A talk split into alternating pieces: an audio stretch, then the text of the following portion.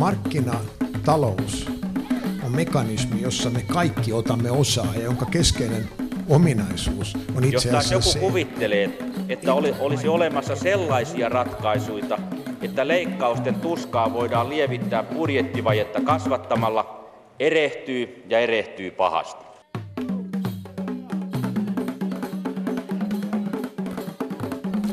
Hyvää torstaista aamupäivää, hyvät kuuntelijat.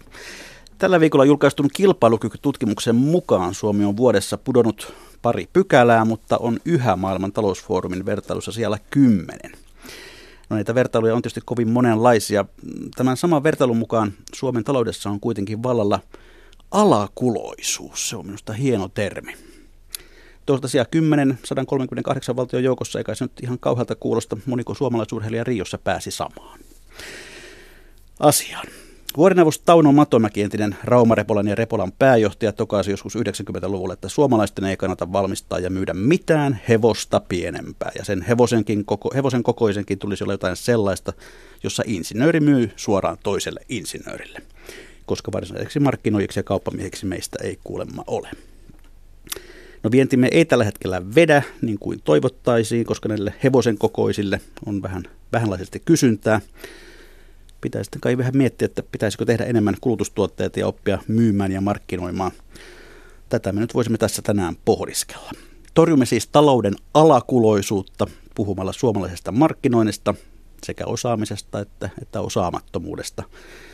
Tervetuloa ohjelmaan hallitusammattilainen, koneen entinen markkinointi- ja viestintäjohtaja Anne Korkiakoski. Kiitoksia. Markkinoinnin kummitädiksikin ristitty. Ja tervetuloa Hankelin markkinoinnin professori Jaakko Aspara. Kiitoksia. Huomenta. Tuota, Anne Korkeakoski, mitä pitää tehdä, että päätyy markkinoinnin kummitädiksi?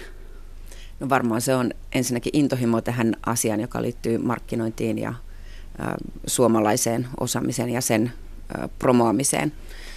Se liittyy myös siihen, että, että ehkä puolitoista vuotta sitten oli tilanne, jossa kun Suomessa tehtiin ä, silloista hallitusohjelmaa, jota, jota nyt sitten ä, nykyinen hallitus yrittää toteuttaa ja ja jokainen meistä varmaan tykönänsä miettii, että, että millä tavalla näihin talkoisiin voisi osallistua, koska tätä alakulua kuitenkin oli jatkunut aika monta vuotta.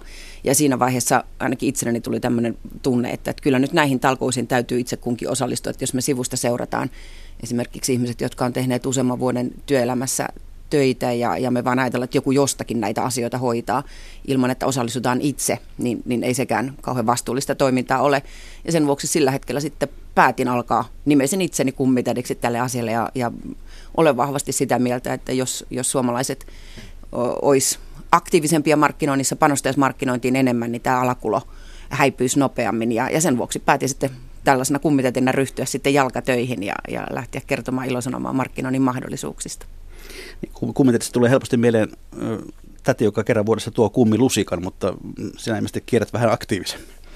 Joo, ja sitähän voi ajatella myös tämmöistä pientä niin kuin ehkä italialaista tapaa suhtautua tähän kummitäti tai kummisetä asiana, eli että, että menee suoraan sinne, missä tehdään päätöksiä, eli kulmahuoneisiin ja, ja esittää ehdotuksia, jotka ovat erittäin vakavasti otettavia. Eli kyllä siinä mielessä niin, niin myös kun suhtaudun tähän asiaan äärimmäisen vakavasti ja lähestyn ihmisiä, jotka istuvat budjettien päällä yrityksissä, jotka istuvat yhteiskunnassa, esimerkiksi elinkeinorakenteen muuttamisen päällä ja, ja sillä tavalla käytän myös sitten omia kontakteja tämän asian edistämiseen. Jaakko Aspera, minkälainen sinun ja markkinoinnin suhde on ollut tähän mennessä? No henkilökohtainen suhde varmasti on alkanut sillä tavalla ihan, voisiko sanoa tätä kaupan sektorilta joskus teini-iässä, jolloin ensimmäiset työpaikat tietysti liittyvät kaupan, kaupan käyntiin, että esimerkiksi paikallisen marketin, supermarketin lihatiskillä ja sitten myöhemmin myös tavaratalossa. Et mä itse näen, että tietysti tämä ihan tämä kotimainenkin palvelu- ja kaupan sektori on niin kuin oleellinen osa tässä tavallaan meidän talo, talouden moottorissa ja se on tavallaan tietysti kaupan sektori aina, voisiko sanoa, että niin markkinoinnin kannalta niin ehkä se kaikkein, tai sen pitäisi olla se dynaamisin ja semmoinen niin talouden moottori jopa. Tietysti meillä on vienti, vientiyritykset on, on tärkeitä, mutta tämä kotimainen kaupan ja palvelusektori on erittäin tärkeä myös niin markkinoinnista. Voisin sanoa, että siitä se ehkä se henkilökohtainen suhde markkinointiin on alkanut. No, nuoreksi mieheksi olet ehtinyt paljon. Olet kauppatieteiden tohtori, taiteen tohtori, diplomi-insinööri. Ja ensimmäiseen professuurin hoitoon ryhtyessä olit 26-vuotias. Oletko jonkinlainen tehokkuusihme? Tämä ehkä itse vähän vaikea kommentoida, mutta tietysti paperilla se ainakin näyttää varmasti juuri tältä.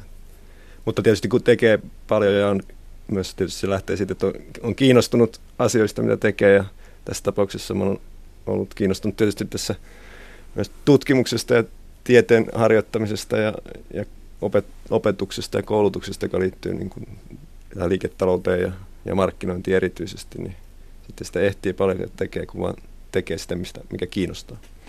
No mikä teissä markkinoinnissa kiehtoo? Miksi te olette markkinointi-ihmisiä? Anne no. Korkeakoski. Mun oma kiinnostus varmaan aikanaan ihan samalla tavalla kuin Jaakolla, niin, niin opiskeluaikana ja kouluaikana tein töitä, töitä tavaratalossa eri osastoilla ja, ja myin vaatteita ja, ja kenkiä miehille ja naisille ja, ja lapsille. Ja, ja jo siitä lähtien pohdin sitä, että, että millä tavalla ihmiset tekee päätöksiä. Riippumatta siitä, onko se ostopäätös, että, että ostanko tätä vai ostanko jotain muuta, Mutta myös se, että, että minkä vuoksi ihmiset esimerkiksi on jotakin mieltä, minkä vuoksi ihmiset käyttäytyy jollakin tavalla. Eli minkälaiset mekanismit ja prosessit vaikuttaa siihen, että, että ihminen tekee valintoja elämässään. Ja, ja miten näihin prosesseihin voi vaikuttaa. Mitkä kohdat on jossa esimerkiksi tiedon lisäämisellä on merkitystä, tai jos ihmisellä on joku hyvin voimakas arvo tai asenne johonkin tiettyyn asiaan, niin voiko sitä muuttaa, ja millä tavalla esimerkiksi joku myönteinen asenne aihetta kohtaan voidaan muuttaa vaikka käyttäytymiseksi tai ostamiseksi. Ja, ja tämä oli se niin kuin ehkä tulokulma, josta aikanaan kiinnostuisi ja, ja sen vuoksi myös sitten valitsin, valitsin kauppatieteet ja nimenomaan kuluttaja-ostokäyttäytymisen ja, ja aloitin myös työuran näissä asioissa, jotka liittyy tutkimukseen, kuluttaja-ostokäyttäytymisen tutkimukseen. Ja esimerkiksi vaikkapa ihan ensimmäinen työpaikka oli Nesteellä, jossa pohdittiin, millä perusteella ihmiset valitsee energiamuodon, jota, jota he suosii omassa elämässään. Edelleen erittäin ajankohtainen aihe, millä tavalla vahvasti asenteita, tuntemuksia herättävä asia, energiapäätökset, niin miten ne näkyy sitten loppujen lopuksi käyttäytymisenä, jos näkyy. Entäs Jaakko Aspero, mikä markkinoissa on kiehtonut? Itse asiassa melkein voisin allekirjoittaa samaa, mitä Anne tässä sanoi, että tietysti tällä tavalla tieteen harjoittajana erityisesti tämä tämmöinen, voisiko sanoa, käyttäytymistieteellinen puoli tässä markkinoinnissa on se, mikä kiehtoo. Ja siinä tutkimuksessa erityisesti, että tietysti yleinen käsitys ehkä, ehkä kadulla on se, että markkinointi on vain sitä mainontaa tai sitä, että yritetään melkeinpä houkutella tai jopa pakottaa ihmiset ostamaan asioita, mutta voisiko sanoa, että markkinointi, erityisesti tämä tutkimus ja tieteen puolella ennen kaikkea sitä, että ymmärretään sitä sen asiakkaan ja kuluttajan käyttäytymistä. Et itse asiassa markkinoinnin tässä tieteen alallahan tavallaan osa tätä tieteen alaa on kuluttajan käyttäytymisen tutkimus, joka on tavallaan, voisiko sanoa, niin kuin puolet tästä koko markkinoinnin tieteenalasta. Ja se on ehkä semmoinen, mikä on myös minua aina kiinnostanut, että niin kuin Anne tässä sanoi, että miten ihmiset käyttäytyy, miten kuluttajat käyttäytyy ja miten sitä voisi paremmin ymmärtää. Ja tähän ei ole tietysti vain sitten pelkästään niin kuin tällaisten tutkijoiden ja tieteenharjoittajien asia, vaan nimenomaan tietysti me nähdään myös, että yritysten se koko markkinoinnin ja sen koko liiketoiminnan pitäisi perustua ennen kaikkea siihen, että todella ymmärretään, miten se kuluttaja ja se asiakas tekee ja miten se ajattelee ja miten se käyttäytyy. Ja sitten siltä perusteelta, siltä pohjalta sitten luodaan – tuotteita tai palveluita ja, ja sitten tietysti myös vaikka mainontaa, joka sitten jollain tavalla puhuttelee että tämän, tämän käyttäytymismallien perusteella näitä ihmisiä.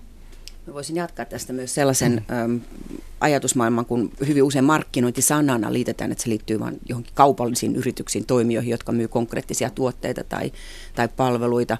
Mutta tänä päivänä, jos me katsotaan myös muita kuin yrityksiä. Katsotaan vaikka julkiselta sektorilta, katsotaan kaupunkia, katsotaan yliopistoja, katsotaan ministeriöitä, kansalaisjärjestöjä. Myös he tekevät erittäin aktiivisesti markkinointia ja viestintää. Hehän myyvät aatetta tai myyvät äh, miellyttävää kaupunkikuvaa niin, että se kaupunki houkuttelisi uusia asukkaita tai matkailijoita. Yliopistot tekevät markkinointia, kun houkuttelevat parhaita opiskelijoita nimenomaan heille – puolueet myyvät aatetta ja se mitataan äänestyshetkellä. Ja jos katsotaan tänä päivänä organisaatioissa markkinointi- ja viestintätyyppisissä tehtävissä olevia ihmisiä, niin yhä suurempi osa näistä, näistä ammattilaisista niin onkin muualla kuin perinteisissä ei-kaupallisissa organisaatioissa. Ja, ja sen vuoksi nämä samat lainalaisuudet ja osaaminen siitä, että miten ihmisiin vaikutetaan, niin on meidän kaikkien erilaisten organisaatioiden yhteinen asia ja kiinnostus. Niin markkinointi on oikeastaan kaikkialla. Tämäkin, tätäkin ohjelmaa markkinoidaan. Aina tiistaisin sulkeudun tuonne yhteen koppiin ja teen äänimainoksia, jota sitten kanava toivon mukaan aina pyörittää. Ja inhimillisesti ottaen vaikka baarissa käyminen voi, voidaan ajatella, että se on markkinointia, että siellä tehdään itsestä hyvä vaikutelma ja, ja toivotaan, että, että löytyy oikeat kohderyhmät. Sama tästä, se on tästä, tie- olisi, tästä olisi kiva kuulla lisää, mutta ehkä ei mennä baariin tällä, tällä erää. Hyvät kuuntelijat, muistan myös siitä, että tuo meidän lähetysikkunamme päivystää jälleen. Sinä voi kirjoittaa kommentteja ja kysymyksiä. Keskustelu näyttää olevan sillä hyvällä alulla. Palaamme niihin sitten lähetyksen loppupuolella. Jos katsotaan vähän lukuja, vähän tilastosta riippuen, niin Suomessa markkinointiin käytetään joitakin miljardeja vuodessa. Mikä, mikä teidän käsitys? Olen törmännyt lukuun 1,3 ja toisaalta sitten lukuun 2, olikohan se 9. Lasku, vähän laskutavasta riippuen, niin paljonko, paljonko me käytämme tähän jakospaan? No lähtökohtaisesti tämä on hyvin itse asiassa aika vaikea kysymys laskea tätä, että paljonko sen käytetään, koska lähtien ihan siitä, että meillä ei ole ihan ihan yhteneväistä käsitystä siitä eikä määritelmää, että mitä se markkinointi nyt itse asiassa on ja mitä kaikkea siihen pitäisi laskea sitten, jos lasketaan, että kuinka paljon yritykset esimerkiksi panostaa. Että tietysti semmoinen niin kuin kapea näkemys on se, että markkinointi on vain mainontaa ja, ja myy, ehkä myyntitoimintaa, niin silloin voidaan tietysti katsoa, että paljonko yritykset panostavat mainontaan ja esimerkiksi siihen, että jos ostavat mediatilaa mainoksilleen, niin silloin päästään varmaankin johonkin lukuun tämmöiseen puolentoista miljardiin tai jotain tällaista. Mutta sitten meillä on tietysti laajempi määritelmä tietysti, joka on erityisesti tällaisen tutkijan ja tieteen edustajan ehkä näkemys on se, että markkinointi ei suinkaan ole pelkästään sitten vaan sitä mainontaa ja, ja, ja myyntiä, vaan se on laajempi kokonaisuus. Että voisi melkein sanoa, että markkinointi on niin kaksi asiaa, jos hyvin paljon yksinkertaistetaan, että meillä on tavallaan se tuotteistaminen ja se tuotteen ja palvelun kehittäminen on se toinen puoli ja sitten se toinen puoli on mainonta ja tämmöinen viestintä ja myynti. Ja tästä ensimmäisestä palikasta, tällaisesta niin tuotteistamista, enkä tarkoita nyt sitä, että kehitetään sitä te- tuot- tuotteen teknisiä ominaisuuksia, vaan sitä tavallaan sitä koko, tuotteen kokonaisuutta, jonka se kuluttaja sitten käteensä saa ja se, että minkä, minkälainen tavallaan tuotekonsepti tai palvelukonsepti on. Ja tähän yritykset kylläkin panostavat rahaa, mutta ne ei taas sitten näy näissä luvuissa, joista puhutaan usein, että jos on vaikka tämä puolitoista miljardia, niin se, miljardia, niin se on yleensä sitten vaan sen mainonnan ja median panostukset. Anne Korkeuksi. Juuri näin, eli ehkä se helpoiten mitattava osa markkinoinnista on nimenomaan juuri markkinointiviestinnästä tämä osa, joka, joka liittyy mediatilan ostamiseen. Se on myös ehkä eniten tilastoitu ja, ja systemaattisemmin seurattu osa. Niin kuin sanottu, niin suomalaisissa yrityksissä myös se jo peruskysymys, että mitä meillä markkinoinnilla ymmärretään, mitä markkinointi meille tarkoittaa.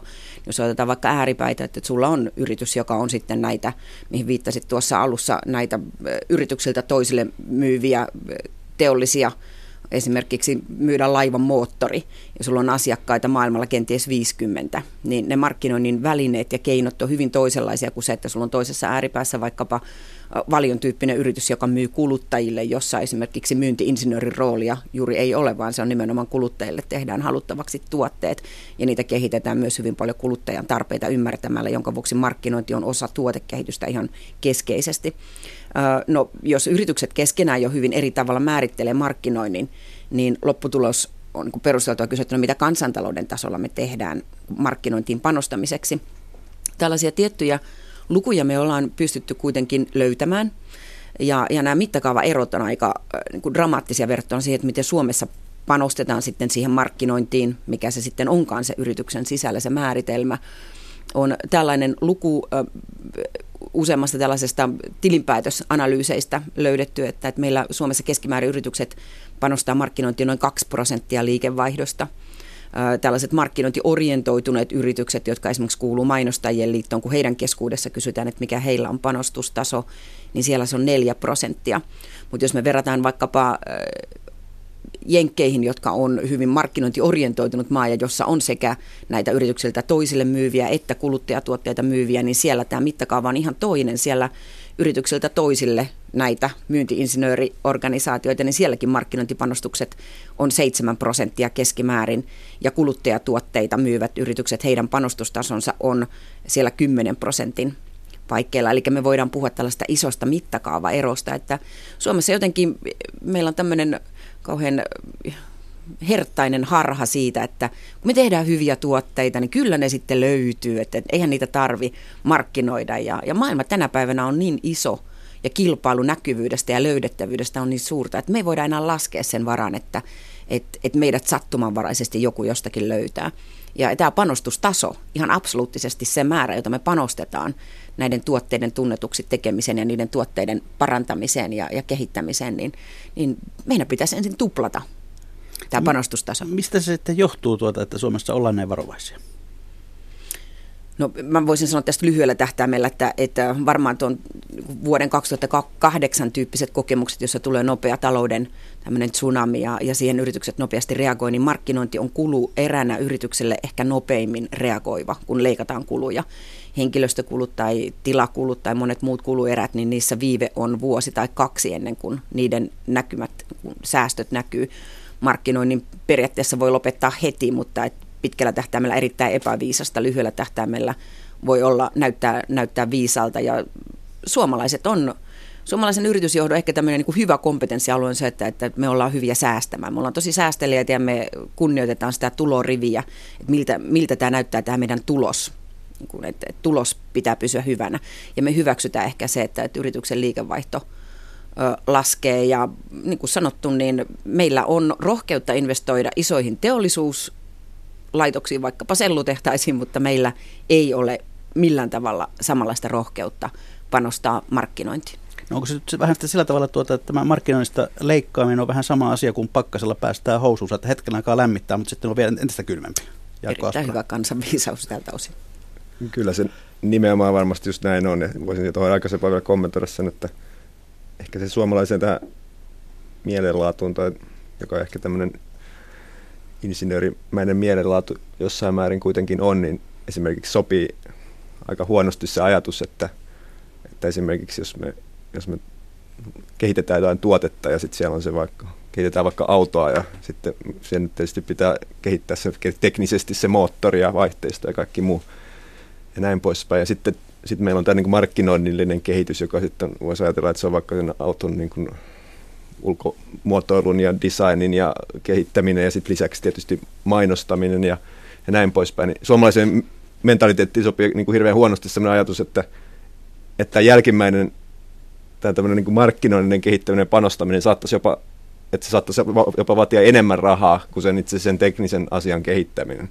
Ja tä, tä, tässä on varmaan se ongelma, et, et varsinkin nykymaailmassa sitten, koska ma, ma, maailma on globalisoitunut ja markkinat on kansainvälistynyt ja kilpailu on niin kovaa, niin fakta on se, että nykymaailmassa saatetaan varsinkin kansainvälisen markkinoilla todella tarvita siihen jälkimmäiseen asiaan, eli siihen markkinoinniseen kehittämiseen panostaa itse asiassa enemmän kuin siihen teknisen itse auton tai minkä tahansa tuotteen tai kännykän tai niin kuin ytimen kehittämiseen, teknisen ytimen kehittämiseen. Ja tämä ajatus ehkä sitten ei sovi hirveän hyvin tässä suomalaiseen insinöörin tavallaan ajatteluun, että tähän tällaisen vähän niin kuin pehmeämpää asiaan joutuisi itse asiassa laittamaan enemmän rahaa ja enemmän, tai sinne joutuisi panemaan niin kuin 100 miljoonaa, kun se teknisen kehittämisen tekeekin vaan 50 miljoonalla. Että tässä menee silloin vähän tavallaan päälailleen, että me ollaan totuttu siihen, että me pannaan siihen 50 miljoonaa siihen tuotteen tekniseen kehittämiseen ja sitten me pannaan ehkä yksi miljoona sinne niin kuin markkinoinniseen kehittämiseen. Tämä ei ehkä nykymaailmassa enää oikein toimi. Me, meillä on onneksi tämmöisiä rohkeita uudelleenajattelijoita, esimerkiksi suomalainen peli, pelimaailma, josta tällä hetkellä tulee ehkä ne hyvät esimerkit markkinointiin, niin Angry Birds-filmiin, ymmärtääkseni sen tekemiseen meni 75 miljoonaa taalaa, mutta sen markkinointiin käytettiin 150 miljoonaa taalaa, eli tuplat verrattuna siihen, mitä se tuotteen tekeminen maksoi, eli viittaa juuri näihin samoihin suhdelukuihin, mistä Jaakko mainitsi, ja, ja epäilemättä siitä tuli sitten menestystarina. Supercell ihan toinen, täsmälleen samanlainen, käyttää 450 miljoonaa markkinointiin ja sillä generoi sen kahden miljardin liikevaihdon, josta syntyy lähes miljardin tulos. Ja, ja tämmöistä rohkeutta nähdään peliyrityksiltä, mutta ehkä tämä niin perinteinen suomalainen yritysmaailma, niin, niin siellä tällainen rohkeus panostaa markkinointiin, niin se, sellaista muutosta ei ole nähtävissä. Itse ei välttämättä ihan täysin ymmärretä, että esimerkiksi mitä siellä kansainvälisillä markkinoilla ja kuluttajamarkkinoilla toimiminen vaatii ja kuinka paljon itse asiassa ihan rahallisia panostuksia. Se vaatii, että luodaan jotain kansainvälistä vaikka myyntiverkostoa ja, ja jälleenmyyjiä ja yritetään houkutella jälleenmyyjät ottamaan se tuote valikoimiin ja, ja sitten main, tietysti mainonta ulkomailla ja ylipäänsä se, että ehkä tuotetta tai palvelua pitää sopeuttaa sillä tavalla kuhunkin markkinaan erikseen, ja sekään ei tietysti ilmasta, että pitää tehdä tut- markkinatutkimusta ja asiakastutkimusta eri, eri maissa, ja taas tavallaan panostaa tällaiseen ikään kuin pehmeeseen asiaan ja tutkimiseen ja kehittämiseen, jotta sitten se tuotetta voi tai palvelua tavallaan sopeuttaa sen kunkin markkinan olosuhteisiin ja sitten tietysti mainonta ja myyntikanevan rakentaminen. Tämä, tällainen maksaa nyky, nykymaailmassa, että kun kansainvälisesti ollaan ja maailma, maailmassa on parisataa maata ja jos haluaa olla niin kuin monessa mukana, niin se maksaa siis miljoonia ja miljoonia ja miljoonia ja, ja sitä ei ehkä aina ihan ymmärretä, että kuinka paljon se itse asiassa maksaa. Ja, ja, ja se on tietysti osittain tämmöinen niin kuin rohkeuskysymys ja sitten osittain on se, että ei vaan ihan yritykset ei välttämättä ihan ole ymmärtänyt sitä vielä, että se itse asiassa, kuinka paljon se itse asiassa maksaa, kuinka paljon siihen pitää periaatteessa sijoittaa. Että on tietysti yksi kysymys, että meillä on myös niin kuin, esimerkiksi tällaisissa aloittavissa yrityksissä, kasvuyrityksissä, niin sielläkin voi olla sitä ongelmaa, että ne tavallaan pää, pääomittajat ja sijoittajatkaan ei oikein ymmärrä, että miten tähän nyt voi tarvita näin paljon rahaa tähän, tähän niin kuin ikään kuin markkinointiin. Niin miten markkinoinnin onnistumista sitten voidaan mitata? Se kai vähän auttaisi avaamaan silmiä. Anni No kyllä viime kädessä se on se, että, että mitä tapahtuu yritysten ja, ja yhteisöjen ylärivillä, eli että, että millä tavalla tämä tota, iso summapeli, joka viime kädessä johtaa sitten koko maan bruttokansantuotteeseen, niin siellähän se näkyy. Että Mä oon vähän karrikoinut sitä, että katse yläriviin, että, että suomalaisen yritysjohdon ja, ja kaikkien meidän pitäisi enemmän olla huolissaan siitä, että mitä tapahtuu meidän niin myynnille ja liikevaihdolle, koska ei tämä bruttokansantuote myöskään kansallisella tasolla lähde kasvamaan, ellei se summa, mitä kaikista yrityksistä tulee, niin se lähde kasvamaan. Ja, ja markkinointi parhaimmillaan näkyy siinä, että se yritys kasvaa.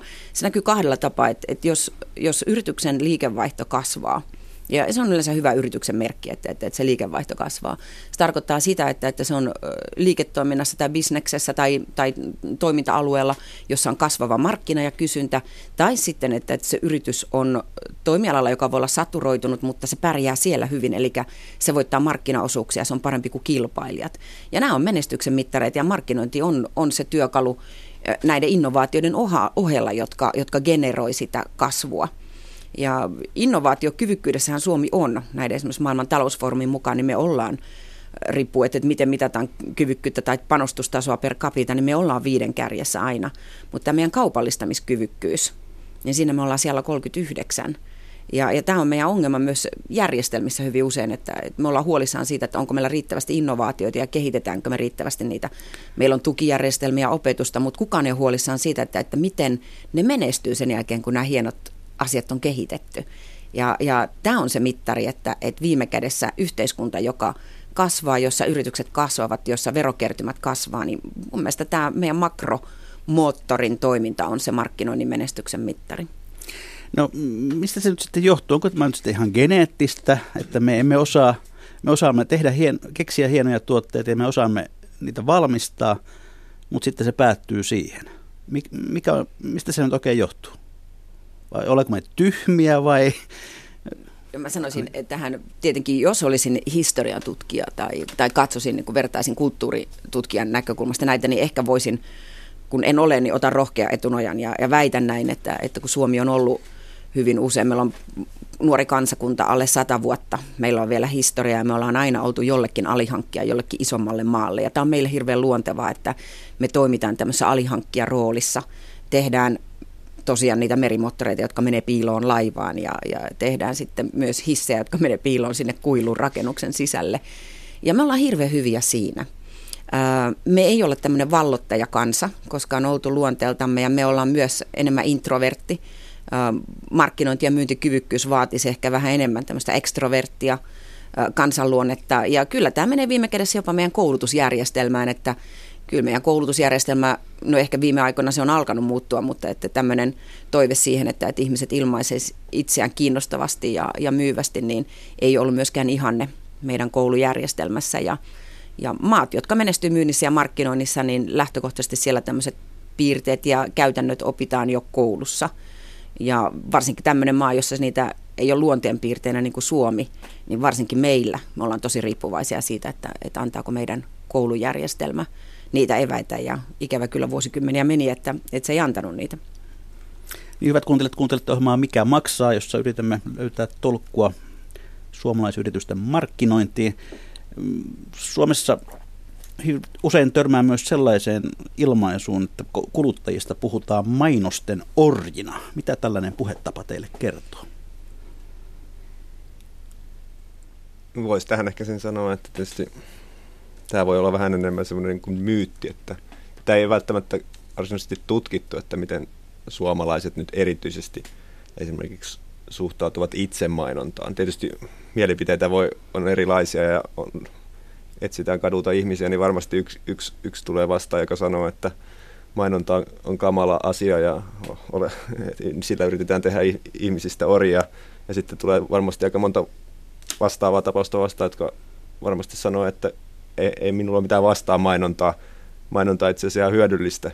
Ja näin mä tietysti väittäisin näin, että suurin osa yrityksistä ja myös, myös täällä tieteenharjoitteessa niin näkee mainonnan, mainonnan sitten kuitenkin enemmän tavallaan, voisiko sanoa jopa niin kuin palveluna kuluttajille. Että sehän tavallaan kertoo kuluttajille siitä, mitä on tarjolla ja minkälaisia vaihtoehtoja on tarjolla. Ja, ja voi kertoa jopa siitä, että minkälaisessa tilanteessa tiettyä tuotetta tai palvelua voi käyttää ja minkälainen tuote tai palvelu voisi vois sopia kullekin kuluttajalle. Et jos me ajatellaan maailmaa, missä meillä ei ole mainontaa ollenkaan, niin se menisi aika, tämä meidän tavalla, ehkä tämä koko markkinataloussysteemi ei oikeastaan kovin hyvin toimisi, koska eihän me saataisi silloin tietää mistään, mistään palveluista, mistään tuotteista, mitä on ylipäänsä saatavilla. Silloin se varmaan johtaisi siihen sitten, että erilaiset niin kuin harmaan ja mustan markkinan ihmiset jostain takakonteista myys meille jotain tavallaan tuntemattomia tuotteita, ja se olisikin kunkin ihmisen omalla vastuulla sitten jostain ottaa selvää, että mitä ihmettä nämä kaikki on.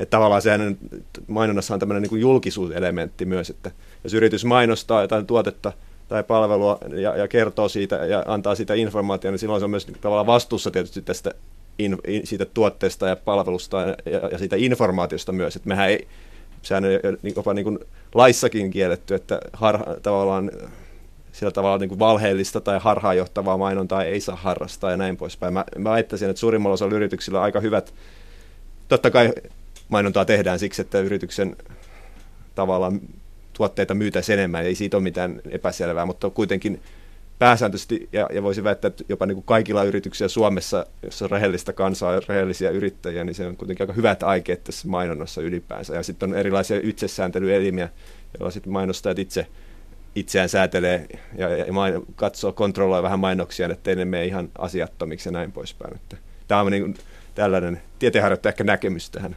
asiaan. Tässä oli siis äänessä Hankkenin markkinoinnin professori Jaakko Aspari ja nyt jatkaa markkinoinnin kummitati Anne Korkeakoski. Joo, voisi lisätä tuohon saman asian, että ne, jotka, jotka eivät halua elää yhteiskunnassa, jossa ei ole lainkaan mainoksia, niin kyllä mä ainakin tunnistan yhden maan, jossa niitä mainoksia ei ole ja, ja ei sillä kyllä myöskään sitten toimittaa tämä valinta, jossa ihmiset itse voivat valita, mitä, mitä käyttävät ja, ja mitä syövät ja millä tavalla elävät. Et kyllä mun mielestä tämmöinen, tämä on tämmöinen viime kädessä yhteiskuntajärjestysasia. Se ehkä, minkä vielä lisäisin tuohon, täsmälleen samaa mieltä, mitä Jaakko kertoi tästä mainonnan vastuullisuudesta. Se on kuitenkin hyvin rehellistä siltä osin, että mainonta on aina tunnistettavaa. Siellä on allekirjoittaja, joka kantaa vastuun viestistään, eli että se ei ole jotenkin piilotettu tai, tai vastuuton tapa. Ja sitten jos ajatellaan tämmöistä tämän päivän mediaympäristöä, niin meillä on kuitenkin semmoinen mukava piirre tapahtumassa, että että nämä mainostajat ja yritykset ja yhteisöt, mä puhun myös nyt esimerkiksi vaikka kansalaisjärjestöistä tai työmarkkinajärjestöistä tai kaikista muista, joilla on myös oma sanomansa välitettävänä, niin me pystytään yhä paremmin kohdistamaan, että, että mitä kautta me löydetään ne meidän kohderyhmät, joille me halutaan se viesti välittää. Ja se tarkoittaa, että semmoinen yleinen kakofonia, niin se ei lisäänny. Et toki on tuotteita, joita periaatteessa vaikka kaikki suomalaiset käyttää, vaikka hammastahna tai, tai tuore mehu, jolloin me kaikki nähdään sen tyyppistä mainontaa, jotka liittyy tällaisiin kaikkia kuluttajia koskeviin tuotteisiin. Uh, mutta sitten tämä muuten, markkinoinnin hyvyyttähän on esimerkiksi se, että me pystytään kohdistamaan uh, meidän tuotetta tai palvelua tai aatetta koskevat viestit sille kohderyhmälle, joka kokee sen relevantiksi. Ja silloin se ei häiritse muita. Ja tämä on myös tätä markkinoinnin tehokkuutta ja hyvyyttä, että, että me tavoitetaan ne ihmiset, jotka myös haluaa nähdä sen viestin ja he kokee sen relevantiksi, koska markkinointi on myös jollakin tapaa epäonnistunut, jos se häiritsee ihmisiä, jotka kokee sen asian itselleen epärelevantiksi. Markkinointi onnistuu silloin, kun se tavoittaa viestillään ihmiset, jotka kokee sen itselleen tärkeäksi.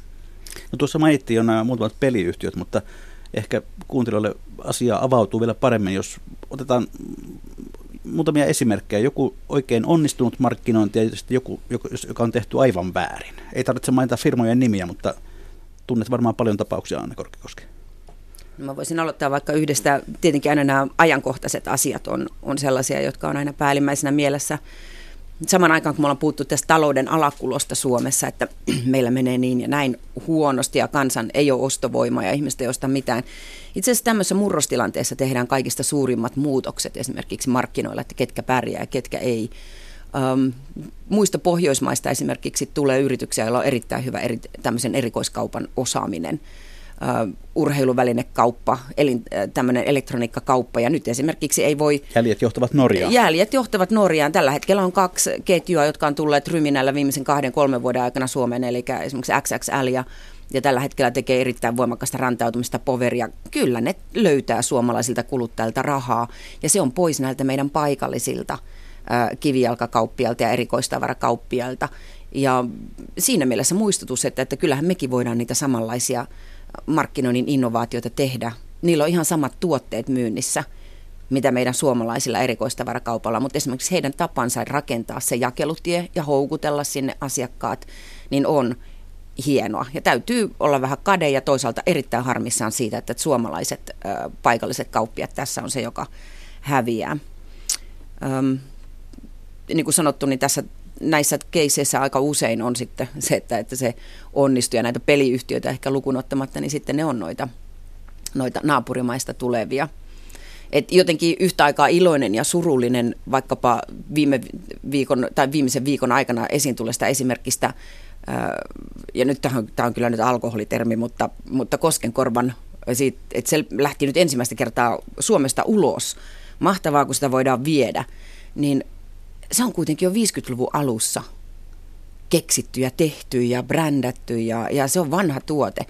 Ja 60 vuotta piti odottaa, että joku se vahingossa sitten löytää jostain kansainvälisiltä bittiavaruuskanavilta ja vahingossa sitten yhtäkkiä siitä tulee tällainen yhteen jakelutiehen menevä tuote. Ja me ollaan kauhean iloissaan koko se, Suomen kanssa se, siitä. Sekään ei tainnut olla siis markkinoinnin tulosta. No kysymys on siitä, että tietenkin se filmi oli siellä niin kuin kansainvälisillä kanavilla, mutta se oli täysin sattuma, että, että sen saattoi löytää sitten yksi englantilainen jakelutie, joka kiinnostui sitten siitä tarinasta. Mä sanoisin, että markkinointiviestinnällä siinä oli osuus, koska ilman sitä löydettyä filmiä se ei olisi löytynyt, mutta minkä vuoksi piti odottaa 60 vuotta? Tämä on esimerkki tuotteista, joita meillä on todella paljon tässä maassa elintarvikesektori on täys hienoja tuotteita nyhtökaurasta alkaen ja härkäpavut ja kaikki muut, mutta ne tahtoo jäädä tänne vain Suomeen. Esimerkiksi ne muskelit, joita me tarvittaisiin, niin kuin Jaakko aikaisemmin viittasi, että tämä kansainvälinen markkinointi vaatisi ihan toisenlaiset muskelit ja, ja siinä meillä on se pullonkaula. No sitten joku kauhutarina. Huonoa suomalaista markkinointia huonoa suomalaista. Tämä koko markkinointiyhteisö on niin mun kuitenkin oma lähipiiri, että mua pelottaa miettiä, että, että minkä kauhutarina. No ehkä nämä kauhutarinoita on se, että meillä on näitä läheltä piti. Mä otan yhden vielä sellaisen, joka mua harmittaa. Liittyy nyt ruotsalaisiin verrattuna. Suomessa on tehty aina tosi hienoja, kestäviä, hyviä sukkia. On tehty ihan ruskeina ja harmaina ja mustina ja tummansinisinä ja kestää hienosti. Mutta me ei koskaan ajateltu, että, että ihmiset ei ehkä halua ostaa niitä sukkia, jotka kestää isältä pojalle, vaan ne haluaa ostaa onnellisia sukkia. Esimerkiksi ruotsalaiset. Onnellisia sukkia. Onnellisia sukkia. No ruotsalaiset teki, mietti sukan uusiksi. Sukkahan on vanha käyttöliittymä, mutta ne mietti sen uusiksi ja ne teki Happy Socks-nimisen äh, tällaisen konseptin, joka perustuu siihen, että sukat voikin olla värikkäitä. Ja, ja sitten niitä myydään vähän eri tavalla kuin mitä, missä sukkia on ennen myyty. Niitä myydään lentokentillä ja tällaisissa pienissä. Ja kyllä mua harmittaa se, että hei, nyt suomalaiset sukat taas hävisi tämän kisan. Että, että ruotsalaisten piti mennä värittämään sukat ja sitten siitä tuli se menestystarina. Meillä on ne alakuloiset sukat. Meillä on niitä synkkiä sukkia lahkeissa piilossa. No Jaakko Espera, jos ruotsalaiset ovat tässä näin taitavia ja ne ovat kuitenkin vain tuossa Lahden takana, niin, niin miksi me emme osaa sieltä kopioida näitä toimintatapoja tänne Suomeen? Ehkä sellainen, että ylipäänsä tässä, että minkä takia suomalaiset on ehkä huonoja markkinoijia ja suomalaiset yritykset. Ehkä siinä voisi erottaa tietysti vielä kaksi asiaa, että toisaalta voi kysymys olla tietysti nimenomaan osaamisen puutteesta ja sitten toisaalta voi olla kysymys siitä, mistä ehkä aiemmin puhuttiin, eli tästä yrittämisen puutteesta ja panostamisen puutteesta ja voisiko sanoa myös kunnianhimon puutteesta ja tämän, tämän, tämän, tämän, tämän tyyppisistä asioista.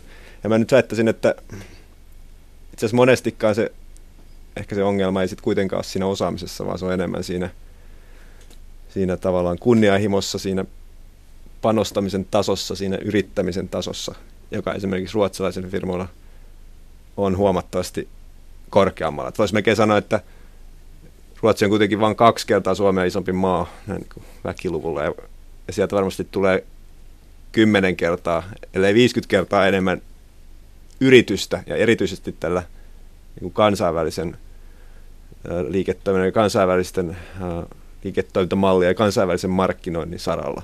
Et tässä on niin kuin se mun nähdäkseni se suuri ero niin kuin suomalaisen ja ruotsalaisen yrityssektorin välillä. Ja silloin puhutaan just nimenomaan tästä niin kansainvälisestä puolesta, että mehän, meillähän on sellainen käsite kuin, kuin born global, eli ikään kuin syn, synnytetty kansainväliseksi.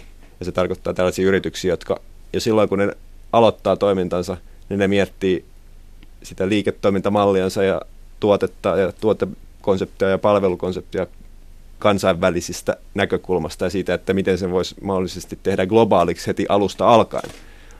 Ja Ruotsista meillä tulee paljon enemmän esimerkkejä tämän tyyppisistä yrityksistä, jotka alusta alkaen, kun ne perustetaan, niin ne jo miettii, että miten tästä saisi globaalin jutun, tai miten tästä saisi globaalin tuote- ja palvelukonsepti, tai miten tästä saisi globaalin tai kansainvälisen liiketoimintamallin.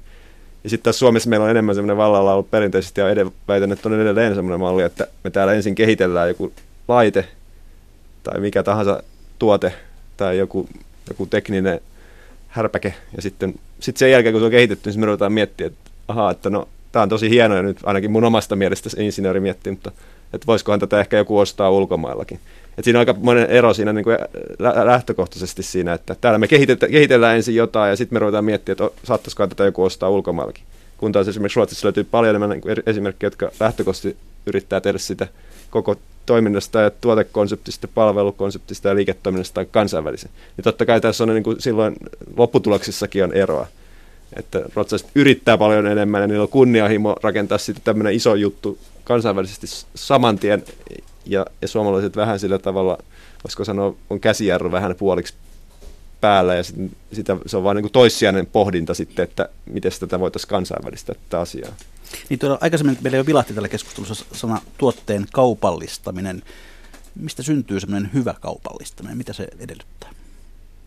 Tietenkin se lähtee siitä, että, että sä oot ymmärtänyt, että, että, että jossakin on ihmisiä, joilla on, joilla on kiinnostus sitä sun tuotetta tai ismiä tai palvelua kohtaan ja sä ymmärrät heidän tarpeitaan, piileviä tai olemassa olevia tarpeita ja sen sun, sun oma tekemä tarjoama vastaa siihen. Ja, ja silloin kysymys on vaan se, että millä tavalla sitten se taitavasti tehdään se sillan luominen tämän potentiaalisen asiakkaan ja, ja sun oman ratkaisun välille.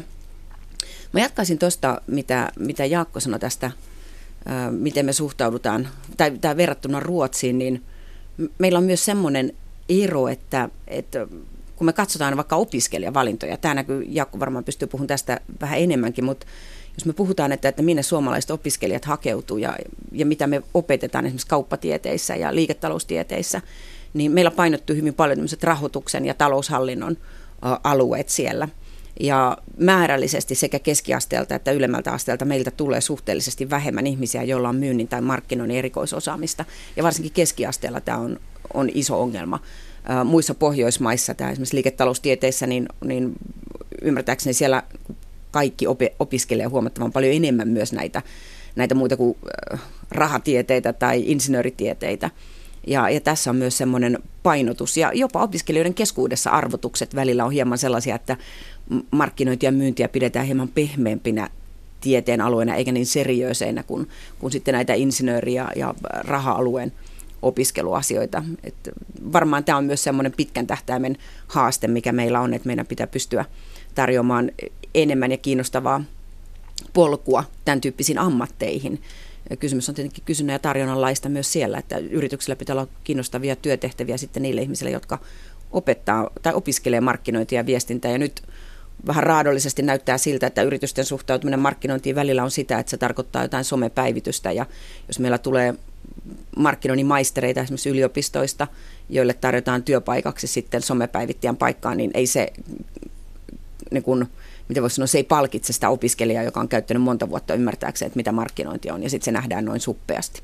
Et meillä on myös tämmöinen kysynnän ja tarjonnan laki työpaikoissa ja opiskelupaikoissa. Tämä kehä on paljon huonompi kuin mitä esimerkiksi Ruotsissa on. Niin, professori Jaakko Aspera, mitä akateemisella maailmalla voisi olla annettavaa kohti parempaa suomalaista markkinointia?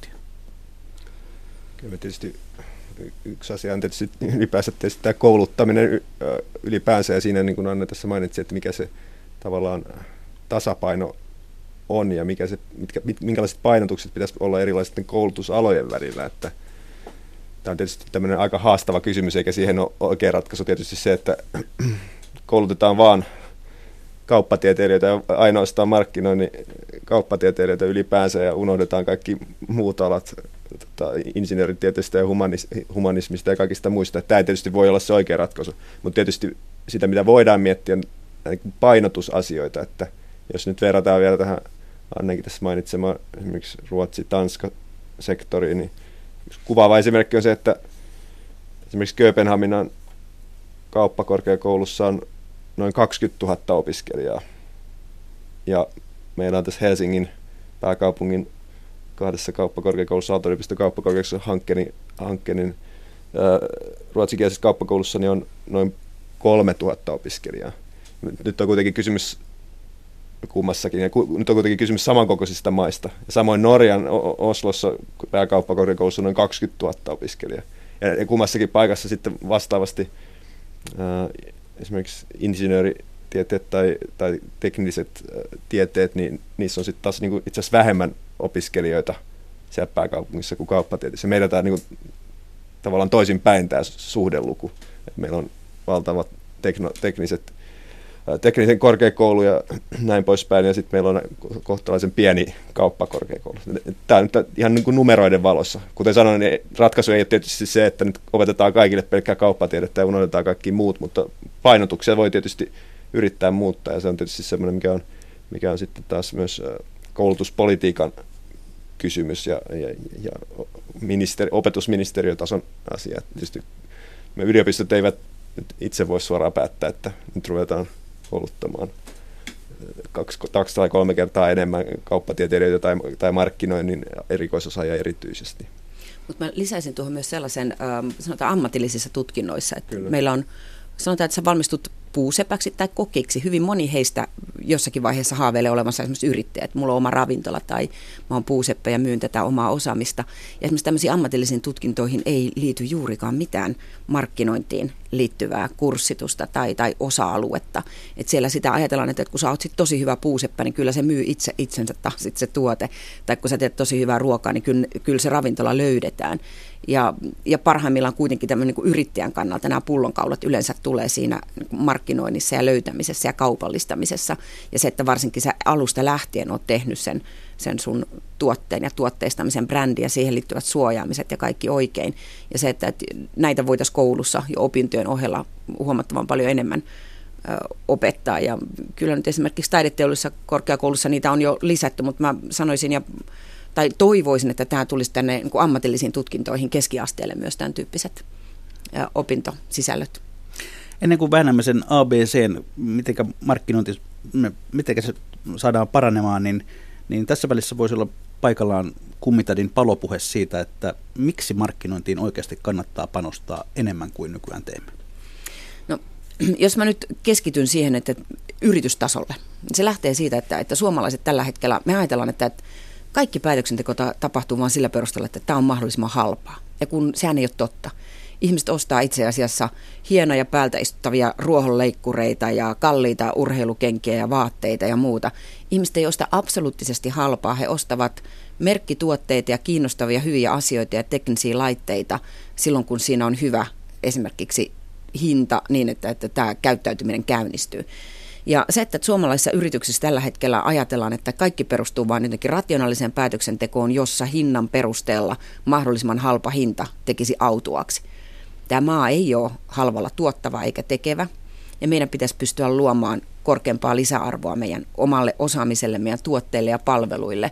Ja markkinointi on siellä se tapa, jolla tavalla me saadaan tämmöistä hintapreemiota, eli että me ei olla hintakilpailussa, joka tarkoittaa, että me oltaisiin bulkkia tekemässä.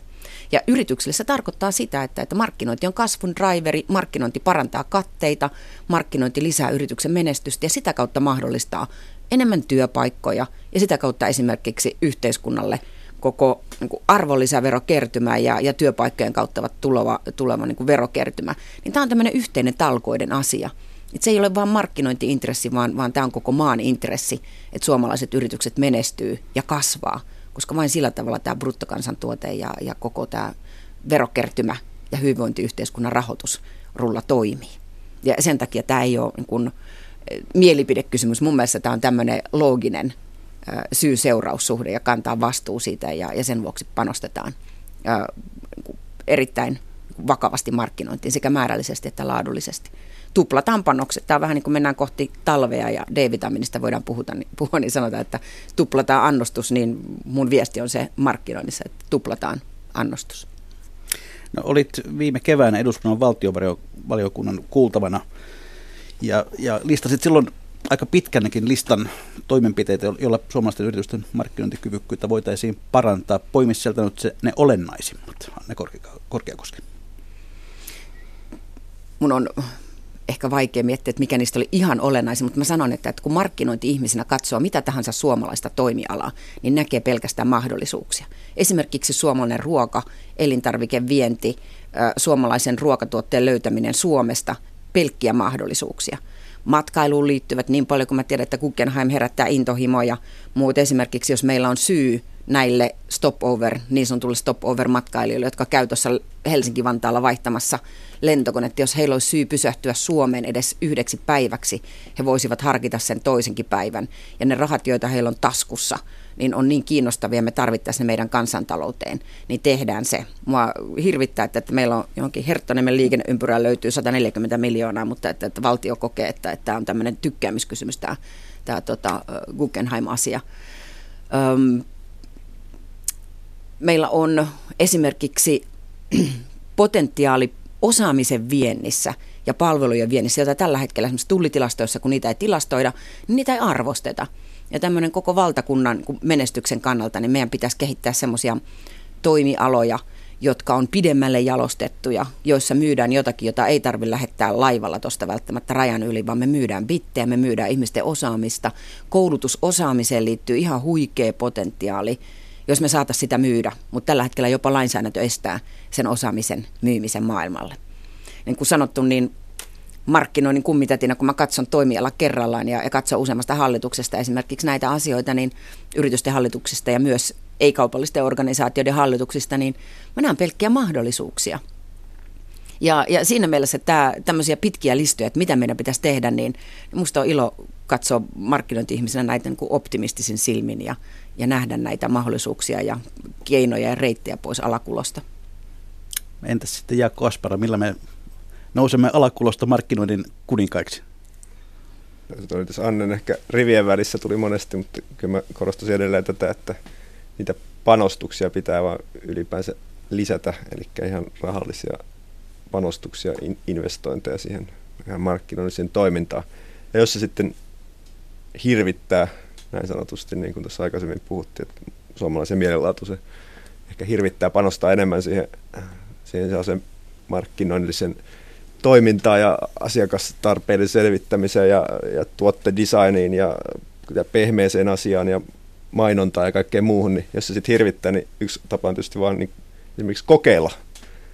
Että jos, jos on menossa vaikka useammalle markkinalle tai useampaan myyntikanavaan, niin voi tietysti yritys voi vaikka kokeilla, että entäpä jos tehtäisiin niin, että pannaan noihin pari markkinaan niin kuin tuplasti enemmän rahaa markkinointia ja sitten noille parille markkinalle jätetään tota, mu- muuten samanlaiselle markkinalle, niin jätetään puoleen, niin katsotaan, onko tässä jotain eroa. Että tavallaan tämmöinen vähän tutkimuksellinen ote voisi toimia myös joillekin yrityksille, jotta pääsisi yli siitä ehkä semmoisesta rimakauhusta siinä, että ei me voida nyt panna tänne tätä miljoonaa tai kymmentä miljoonaa yrityksen koosta riippuen tai sata miljoonaa, koska se kuulostaa niin paljon tällaiseen pehmeeseen asiaan sijoittamisen. Mutta kokeilu on aina yksi tapa tota, selvittää, että olisikohan tällä nyt sitten kuitenkin vaikutus ja johtaisiko tämä menestykseen, jos me tuplattaisiin nämä panostukset. Niin katsotaan sitten hieman, mitä tuolla lähetysikkunassa on keskusteltu. Nimimerkki Elbe kirjoitti, että köyhä Irlanti pistää Euroopan televisioihin hienoja matkailumainoksia. Niiden mukana lisääntyy myös yleinen tietymys Irlannista. Hän myös kommentoi joskin vaiheessa, että Ruotsia kauppaavat kuninkaalliset, jotka meiltä puuttuvat. Ja täällä joku kysyy, että onko maabrändillä väliä, auttaa, auttaako se tuotteiden markkinoinnissa, Anne Korkeakoski? Luonnollisesti, ja tässä voisin sanoa, että, että kyse on tämmöisestä toisia ruokkivasta kehästä, eli vahva maa, maabrändi auttaa yrityksiä työssä, mutta myös toisinpäin. Että jos katsotaan, mistä Ruotsin kuva on syntynyt, niin ihan varmaan ehkä jo kuninkaalliset omalta osaltaan rakentaa Ruotsin kuvaa, mutta kyllä Ruotsin maakuva on syntynyt todella paljon näistä kuluttajabrändeistä. Siellä on alkaen musiikkibrändistä, Abasta, Ikeaan ja Hennes ja Mauritsiin ja Volvoon ja monen muuhun globaalisti aidosti tunnettiin, tunnettuun brändiin ja ikoniin, josta tiedetään, että ne on ruotsalaisia. Ja ne synnyttää sitä maakuvaa.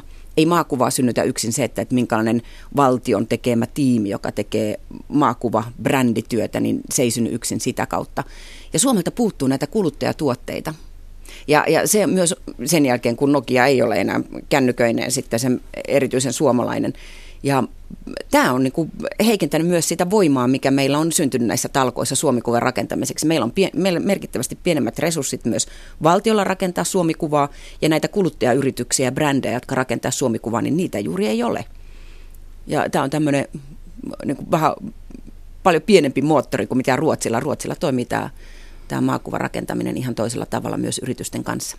Duupio kommentoi, että Suomi myy keksinnön alihintaan heti ekana, ei jää paljon markkinoitavaa. Ja Kenseo pohtii sitä, että jos yritetään muuttaa markkinoilla asiakkaan ajatuksia ja harkintaa ollaan hakoteilla, käyttäytymisen ymmärtäminen on paljon viisaampaa. Ja sitten olemme jälleen siinä vaiheessa lähetystä, että on legendaaristen viikon vinkkien ja talousviisauksien aika. Anne Korkeakoski saa aloittaa. Mikä on sinun viikon talousvinkkisi tai talousviisautesi?